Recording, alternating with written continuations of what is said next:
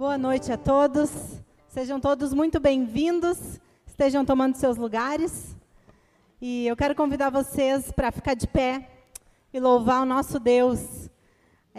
Nós vamos cantar a música Maravilhosa Graça, que fala que Jesus é o Rei dos Reis, que nosso Deus abala a terra com seu trovão e Ele entregou sua vida para que a gente fosse livre. Então vamos estar louvando a esse Deus que é três em um e é merecedor de todo o nosso louvor.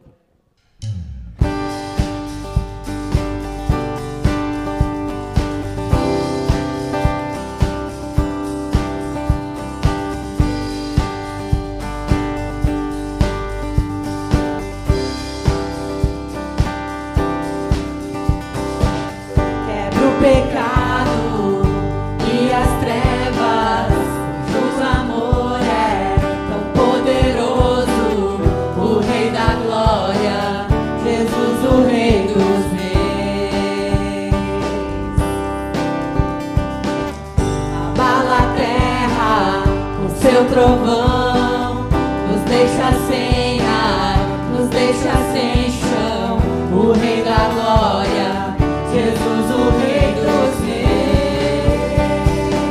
Reis. Maravilhosa graça, infalível amor, tomou o meu lugar.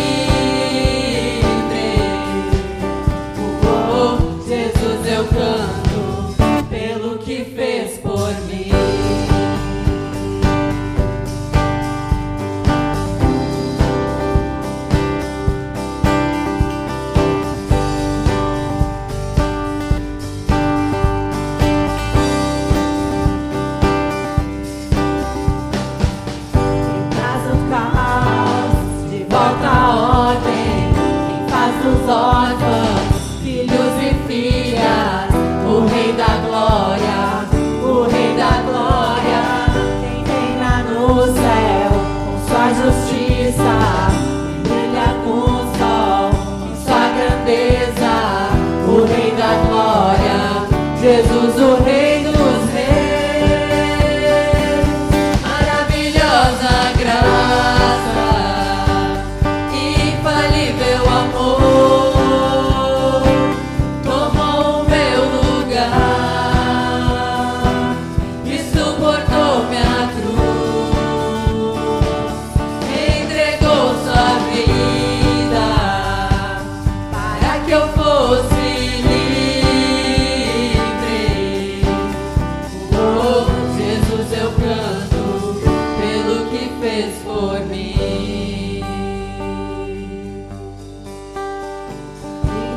Cordeiro de Deus, digno é o Cordeiro que a morte venceu. Digno é o Cordeiro de Deus, digno é o Cordeiro que a morte venceu. Digno é o Cordeiro de Deus, digno é o Cordeiro que a morte venceu. Digno é o Cordeiro de Deus. Maravilhosa graça, que infalível amor, tomou o meu lugar e suportou minha cruz, entregou sua vida para que eu fosse livre. Oh, Jesus, eu canto que fez por mim.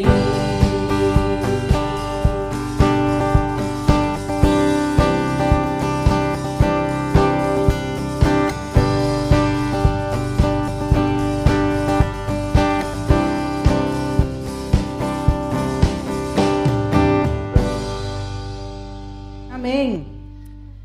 Agora nós vamos estar cantando uma música infantil que é Se Eu Fosse um Elefante.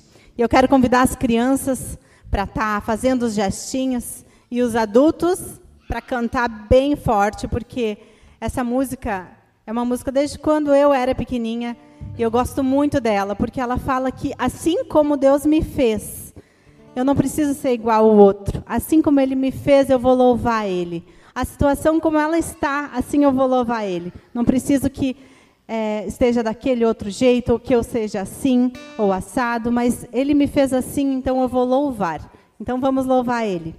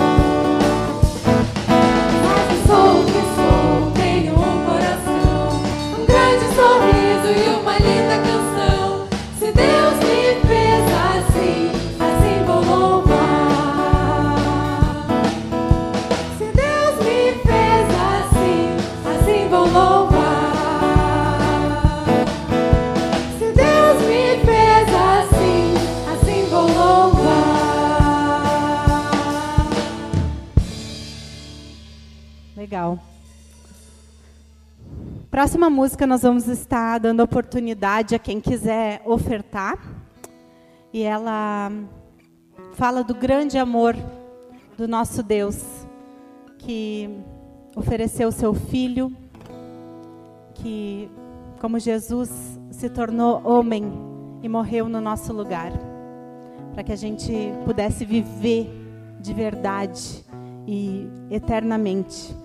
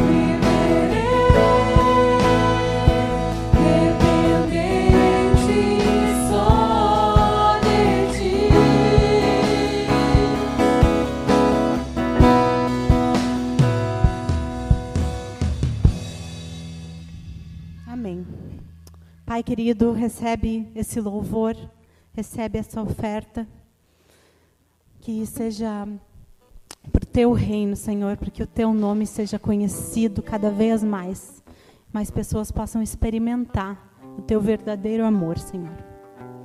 Amém. Podem sentar um pouquinho. Eu gosto muito dessa música que nós cantamos.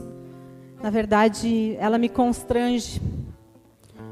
Ela me lembra da decisão que eu tomei de me render eternamente, de ser dependente dele.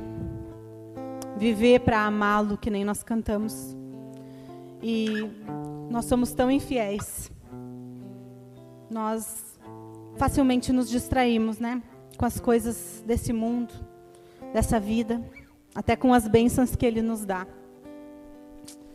Isso é uma luta diária, é uma decisão diária que nós temos que tomar de permanecer, de priorizar nosso relacionamento com o nosso Pai. Eu quero ler um texto que Deus tem me tocado e colocou no meu coração para eu estar compartilhando. Está em João 15, versículo 1 até o versículo 5, fala assim: Eu sou a videira verdadeira, e o meu Pai é o agricultor. Todo ramo que estando em mim não dá fruto, ele corta. E todo que dá fruto, ele poda, para que dê mais fruto ainda. Vocês já estão limpos pela palavra que lhes tenho falado. Permaneçam em mim, e eu permanecerei em vocês. Nenhum ramo pode dar fruto por si mesmo, se não permanecer na videira. Vocês também não podem dar fruto, se não permanecerem em mim. Eu sou a videira, vocês são os ramos. Se alguém permanecer em mim, e eu nele, esse dá muito fruto. Pois sem mim, vocês não podem fazer coisa alguma. Eu tenho pensado e orado muito sobre isso, sobre frutificar, sobre a diferença que eu estou fazendo, onde eu estou inserida. Em Mateus 7, Jesus também fala sobre frutificar. Ele está falando sobre os falsos profetas.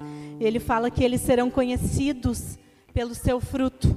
E isso serve para nós também. Quais frutos você tem dado?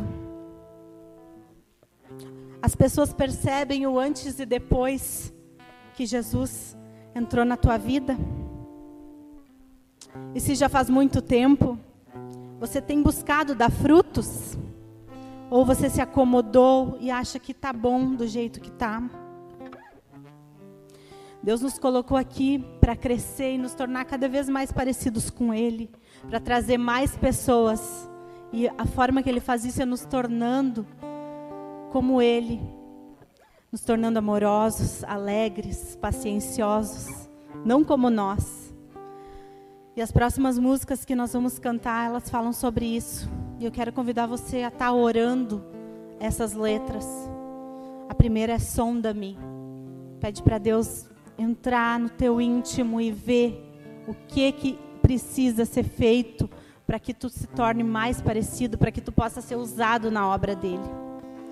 E depois nós vamos cantar Tome tudo de mim, tome o seu lugar. Porque o lugar dele é no nosso coração, no centro da nossa vida. E assim a gente vai ser cada vez menos nós e mais ele. Então, quem quiser ficar de pé, quem quiser ficar sentado do jeito que está, mas esteja fazendo dessas músicas uma oração. E que tu queira realmente ser transformado, ser usado na obra dele.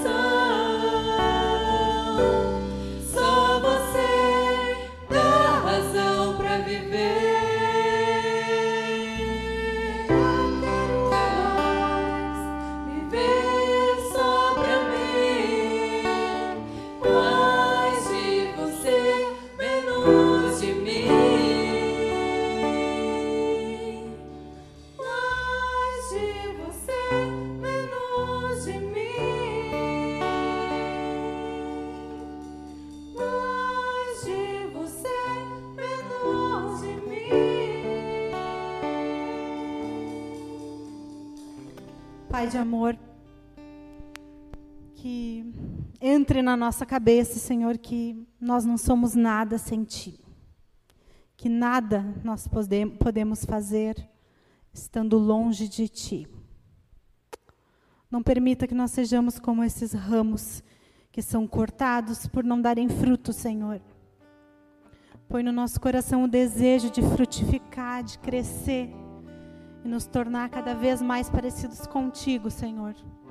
Que isso seja um desejo no íntimo do nosso coração verdadeiro, Senhor. E que nós busquemos isso todos os dias, Pai.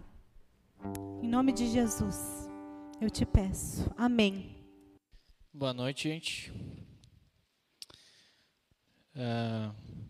Antes de começar o culto aqui, a gente estava... Cheguei um pouquinho mais cedo, a gente estava lá em cima conversando. Semana passada a gente teve uns problemas com o som, né, uns problemas técnicos. E a gente estava brincando que hoje não pode dar, porque senão não vai dar nem tempo de arrumar, né, que já vai ter terminado a pregação. Mas então vamos ter um tempo de oração antes da gente começar aqui. Senhor, muito obrigado por mais uma semana que a gente pode estar juntos aqui como igreja, Deus. A gente pode estar louvando, Senhor, cantando essas músicas em adoração a Ti, e também pode estar ouvindo da Tua palavra, Senhor, ouvindo o que Tu tem para dizer para nós, Deus. Usa aqui, Deus, me usa para falar o que Tu quer para nós hoje, Deus, que não seja nada aqui vindo de mim, mas sim que Tu toque os nossos corações, que Tu transforme as nossas vidas aqui, para que a gente possa sair motivado, sair com desafios aqui para a nossa vida, Deus, e que a gente possa não só ouvir, mas sim ouvir e botar isso em prática na nossa vida, Deus. Em nome de Jesus eu oro, amém. O assunto que a gente vai falar hoje é sobre as línguas estranhas que aparecem no Novo Testamento, né? O dom de línguas, línguas angelicais, alguns outros nomes aí que a gente pode encontrar por aí, né? Esse é um tema que eu acho que pode gerar dúvidas, né, para alguns, e para alguns até um tema polêmico, né? Alguns estavam conversando antes ali de começar e falaram, nossa, que audácia, né, falar sobre esse tema aí. Mas então, vamos tentar entender um pouquinho como que funciona isso, como que isso está presente hoje no nosso meio cristão, né? E quando a gente fala dessas línguas estranhas, né, ele está muito presente hoje em igrejas pentecostais e neopentecostais, né? Na nossa realidade aqui, a aliança bíblica não é algo muito comum, principalmente aqui nos cultos, né, nas celebrações. Mas então o que eu vou tentar trazer hoje aqui não é se existem ou não essas línguas, né, mas sim vou tentar responder aqui duas perguntas, que é, primeiro, o que são, né, essas línguas estranhas que aparecem no Novo Testamento, e se isso que a gente vê hoje são as línguas que a Bíblia fala, né, são a mesma coisa. Então, o Novo Testamento, ele originalmente foi escrito em grego, né? E a palavra que aparece lá como língua, no original era a palavra glossa. Ela é traduzida para nós aqui como língua. E ela aparece 50 vezes em 47 versículos por todo o Novo Testamento. E, na maioria das vezes, essa palavra ela é usada para falar sobre a nossa língua, literalmente, né? O órgão aqui na nossa boca. Ela é usada também para se referir ao ato da fala, algo relacionado à fala, né? E também usada no sentido de a língua como sendo o idioma de algum povo, de alguma etnia, alguma nação. Mas tem alguns versículos, que é o que a gente vai ver agora a seguir aqui, que são usados para nos argumentos assim para serem interpretados nesse sentido de serem línguas estranhas, né, línguas desconhecidas por nós. Então vamos dar uma olhada aqui. Quem quiser abrir comigo, a gente vai abrir primeiro em Marcos 16 e depois Atos capítulo 2. O primeiro texto é Marcos 16, o verso 17. ele diz o seguinte: estes sinais acompanharão os que crerem. Em meu nome expulsarão demônios, falarão novas línguas. Aqui o contexto desse texto é após a ressurreição de Jesus. Ele passou aquele tempo com os discípulos, né? Ele estava dando algumas instruções, ali, algumas ordens para os discípulos, né? E uma dessas ordens é que eles deveriam pregar o evangelho a todas as nações, né? A todas as pessoas. E, consequentemente, para eles poder fazer isso, né, eles teriam que falar, então, novas línguas, né, porque esses povos falavam outras línguas, né. Então, aqui, essa palavra línguas, que é o glossa que a gente falou antes, ele está se referindo a novos idiomas, né, não a línguas estranhas, né. Depois a gente vai lá para Atos, capítulo 2. Eu vou ler aqui o verso 4 e o verso 11. No verso 4 diz: todos ficaram cheios do Espírito Santo e começaram a falar em outras línguas, conforme o Espírito capacitava. E no versículo 11 diz: tanto judeus como convertidos ao judaísmo, cretenses e árabes, nós ouvimos declarar as maravilhas de Deus em nossa própria língua. Então aqui nos dois versículos aparece essa palavra de novo, né, traduzida como língua aqui para nós. E o contexto também dessa passagem é o texto lá onde fala do Pentecostes, né, da vinda do Espírito. E o que aconteceu ali que naquele momento em Jerusalém haviam judeus vindo de vários lugares, vários povos, várias nações estavam presentes lá em Jerusalém. Então os discípulos lá começaram a falar sobre as maravilhas de Deus. E ali diz, começaram a falar em outras línguas, conforme o Espírito capacitava. Mas essas outras línguas não eram línguas desconhecidas, né? Línguas totalmente estranhas. Porque lá no verso 11 diz que esses outros povos que estavam lá, eles estavam ouvindo as maravilhas de Deus na própria língua deles. Então aqui, essa palavra língua que a gente tem nos dois versículos está se referindo também ao idioma desses povos, né? Então, o que aconteceu ali, o Espírito capacitou os discípulos a falarem uma língua, um idioma que eles não tinham conhecimento, né? Então eles estavam falando e os outros povos estavam ouvindo, cada um na sua própria língua, né? Eles estavam ouvindo e entendendo o que estava sendo dito. Mais para frente, a gente vai lá para 1 Coríntios, capítulo 12, quem quiser abrir.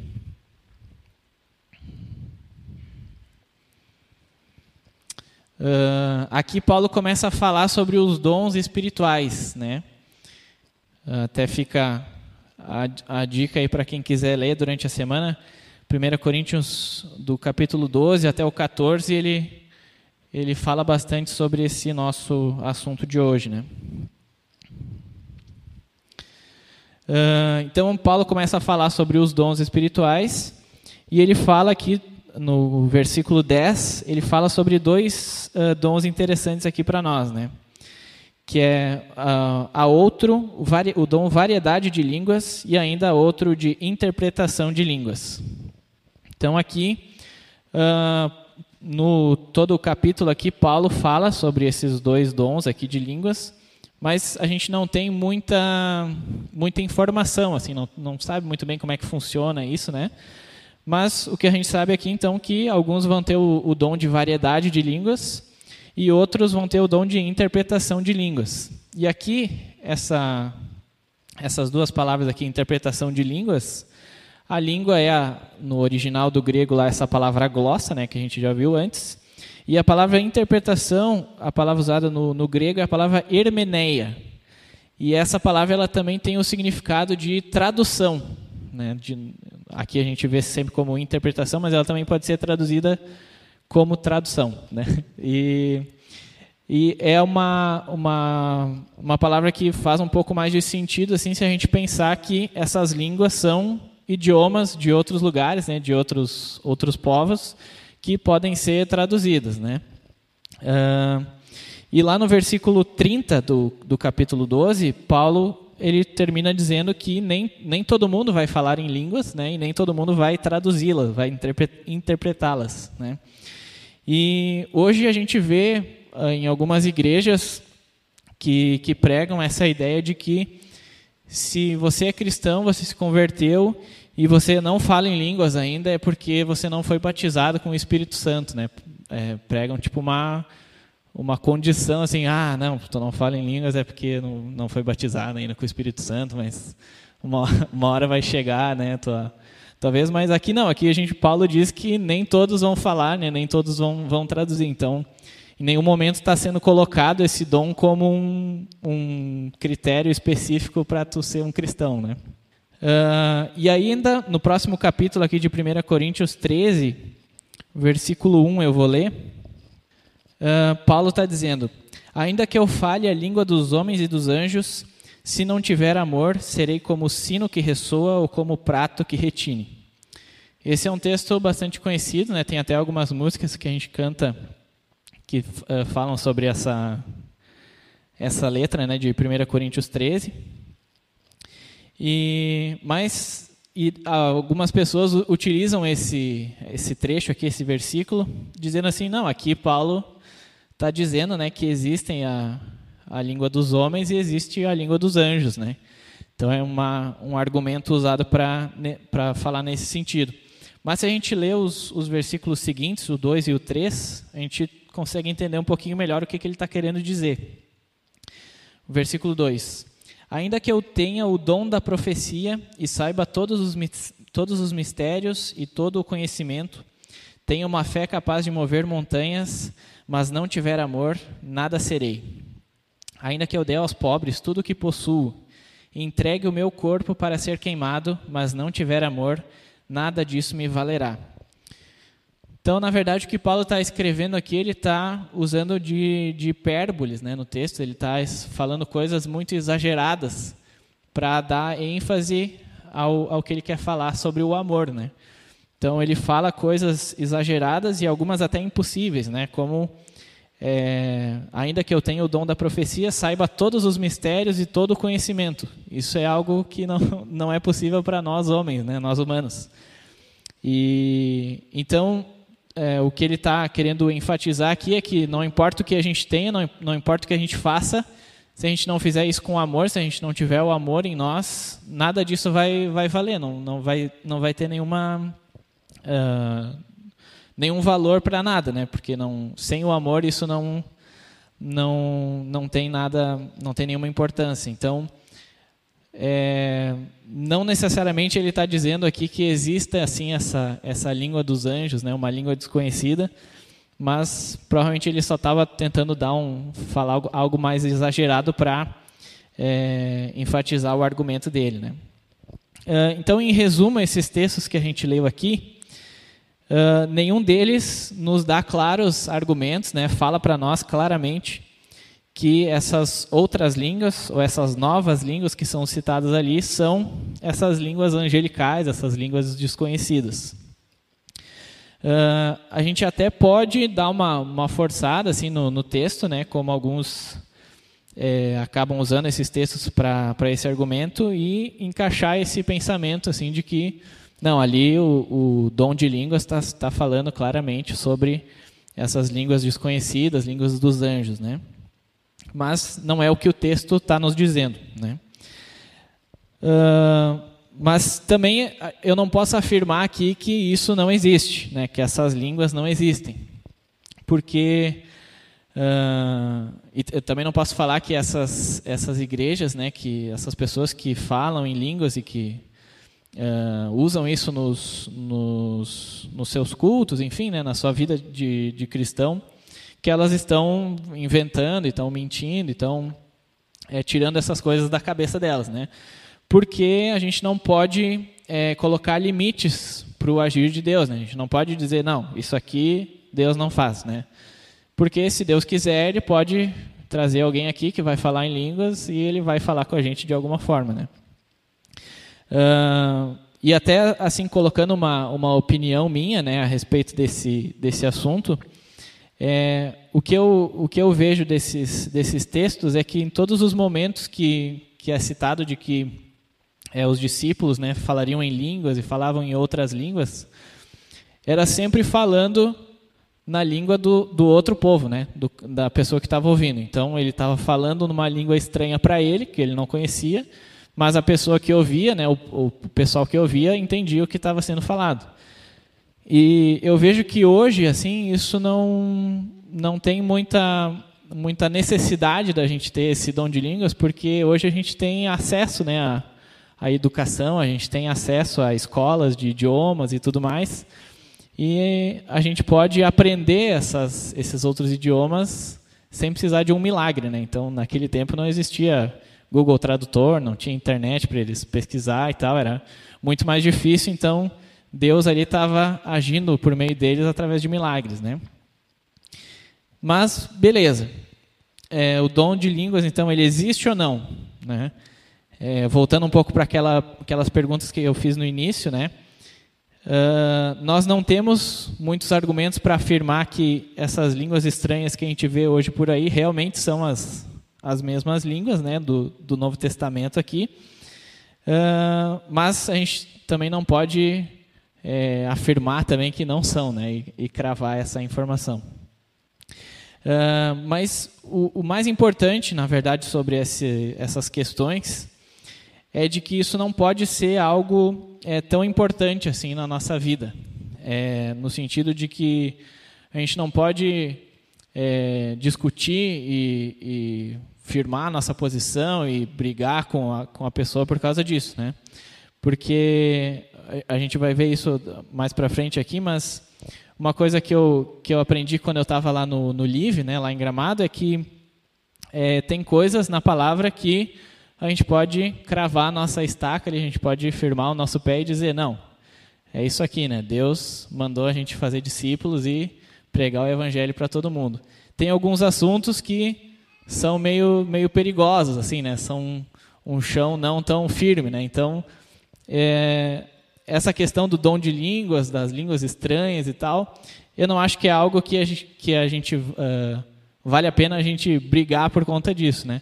Claro que é interessante a gente buscar conhecer e buscar saber mais sobre isso, né? Mas a gente vai ver um pouquinho melhor sobre isso no próximo capítulo de 1 Coríntios, capítulo 14.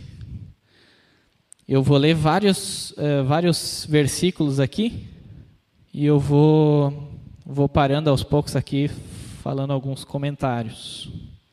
Vou começar lendo aqui do versículo 1 até o 5. Ele diz, sigam o caminho do amor e busquem com dedicação os dons espirituais, principalmente o dom de profecia. Pois quem fala em língua não fala aos homens, mas a Deus. De fato, ninguém o entende. Em espírito fala mistérios. Mas quem profetiza o faz para a edificação, encorajamento e consolação dos homens. Quem fala em língua, a si mesmo edifica, mas quem profetiza, edifica a igreja. Gostaria que todos vocês falassem em línguas, mas prefiro que profetizem. Quem profetiza é maior do que aquele que fala em línguas, a não ser que as interprete, para que a igreja seja edificada. Aqui a gente tem um contraponto bem interessante que Paulo fala no final do versículo 5, né? Que ele diz que quem profetiza é maior do que aquele que fala em línguas, a não ser que as interprete, né? A não ser que essa língua estranha seja interpretada para que a igreja seja edificada. Então, o que ele está querendo dizer aqui é que se vier alguém aqui falar em línguas e não tiver nenhuma tradução, não tiver alguém interpretando o que estiver sendo falado, não vai adiantar de nada para nós, ninguém vai entender nada. Talvez o cara vai estar ali numa conexão com Deus. Ele disse que quem fala em línguas edifica a si mesmo, né? Então talvez a pessoa vai estar sendo edificada ali, mas a igreja em geral não vai estar entendendo nada, não vai fazer nenhuma diferença, né? Mas se tiver alguém que interprete, então aqui ele está dando uma condição para esse dom de língua ser usada nos cultos, né, nas celebrações com o corpo da igreja. E aqui, quando a gente fala do dom de profecia, a gente não está falando no sentido de você profetizar o futuro ali da pessoa, né? E a pessoa, sei lá, está desempregada e amanhã alguém vai te ligar e vai te oferecer uma entrevista de emprego e você vai começar a trabalhar. Não, no sentido da gente professar o evangelho, né? A gente falar da palavra de Deus, falar uns para os outros e falar para as pessoas que ainda não conhecem, né? Esse é o sentido do dom da profecia.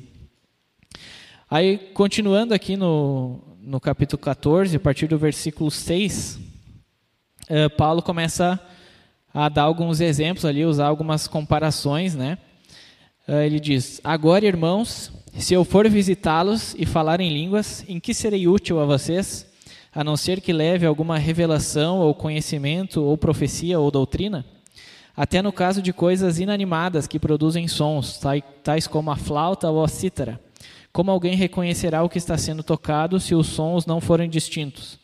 Além disso, se a trombeta não emitir um som claro, quem se preparará para a batalha? Assim acontece com vocês. Se vocês proferirem palavras compreensíveis com a língua, se vocês não proferirem palavras compreensíveis com a língua, como alguém saberá o que está sendo dito? Vocês estarão simplesmente falando ao ar. Então aqui ele deixa mais claro ainda esse ponto de que não adianta a gente falar em línguas estranhas se ninguém vai entender, né?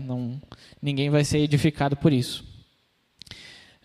Um pouquinho mais para frente, no versículo 12, ele diz: visto que estão ansiosos por terem dons espirituais, procurem crescer naqueles que trazem a edificação para a igreja. E pulando mais um pouquinho ainda, no versículo 18 e 19, ele diz: dou graças a Deus por falar em línguas mais do que todos vocês.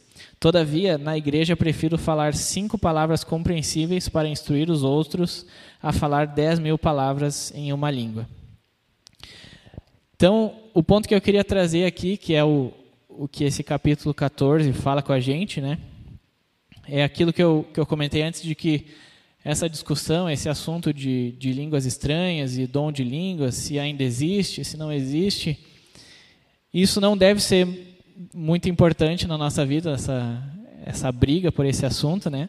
Porque aqui Paulo está recomendando à igreja e dizendo para que o que a gente deve fazer é buscar os dons espirituais que edifiquem a igreja, né? Claro que, como eu falei antes, é importante a gente buscar conhecer, né, o que a Bíblia nos fala sobre tudo, né, o que tem ali, mas se a gente usar os nossos dons nesse sentido de edificar a igreja, a gente vai estar fazendo com que o corpo aqui, né, nós como corpo de Cristo, a igreja, esteja funcionando em plena forma, né? Então, o nosso foco da nossa vida cristã deve estar aqui.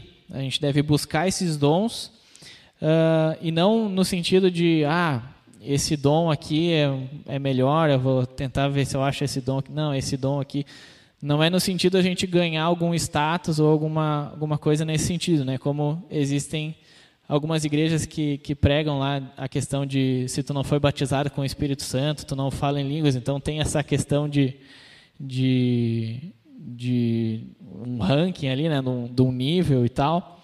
Mas esses dons espirituais, eles na verdade são concedidos por Deus, né? Não é nenhum mérito nosso, não é nada que a gente faça para conseguir isso. Eles são dados gratuitamente por Deus, né?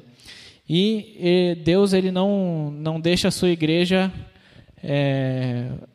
com falta de dons, né? Ele supre a igreja exatamente com o que a igreja precisa, né? Então, se todos nós aqui buscarmos esses dons e buscarmos estar usando isso para edificar a igreja vai funcionar, a igreja vai viver muito bem, né? Então, com base todos esses textos que a gente viu, né, no Novo Testamento, onde aparece essa palavra língua, né, a gente então não pode afirmar com certeza que ele está se referindo a essas línguas desconhecidas, né, essas línguas dos anjos. Mas também não cabe a nós julgar e condenar aqueles que dizem falar essas línguas, né, e terem o dom de línguas, né? Pois se Deus quiser, se Deus permitir, Ele pode agir sim por meio disso, né? A única restrição clara que a gente vê aqui no texto é essa questão da tradução, né, da interpretação. Então, se alguém estiver falando em línguas e não tiver a interpretação para o resto da igreja, aí sim, aí a gente pode afirmar que não está sendo correto, né? E o nosso foco, ele deve estar principalmente nessa questão de buscar os dons, aqueles que edificam a igreja, né? Então, não buscando por nenhum status, não buscando por nada que vá nos engrandecer, nos glorificar, mas simplesmente porque o corpo de Cristo, né, a igreja de Cristo, ela funcione da melhor forma, com cada membro no seu lugar, cada membro exercendo a sua função corretamente, né? Então, é isso que eu queria trazer para nós hoje aqui. Senhor, muito obrigado porque a gente pode estar juntos aqui, pode estar conhecendo e pode estar aprendendo um pouco mais da Tua Palavra, Deus, um pouco mais do que Tu tem para falar com nós. E quero Te pedir, Deus, por nós aqui como igreja, Deus, por nós como cristãos, que a gente possa estar sendo desafiado, Senhor, dia a dia, a estar buscando, Senhor, esses dons que Tu nos dá, esses dons que Tu concede para nós gratuitamente, Deus, não por nenhum mérito nosso, mas simplesmente porque Tu, através do Teu Espírito, Deus, nos capacita para isso, e que a gente possa estar usando esses dons aqui dentro da igreja, Deus, servindo uns aos outros aqui, Deus, e usando esses dons para alcançar novas pessoas, Deus, e não para se confundir, não para atrapalhar a ação do Teu Espírito, Deus, para que a gente seja apenas instrumentos, apenas ferramentas aqui nas Tuas mãos. Em nome de Jesus eu oro, Deus, Te agradeço. Amém.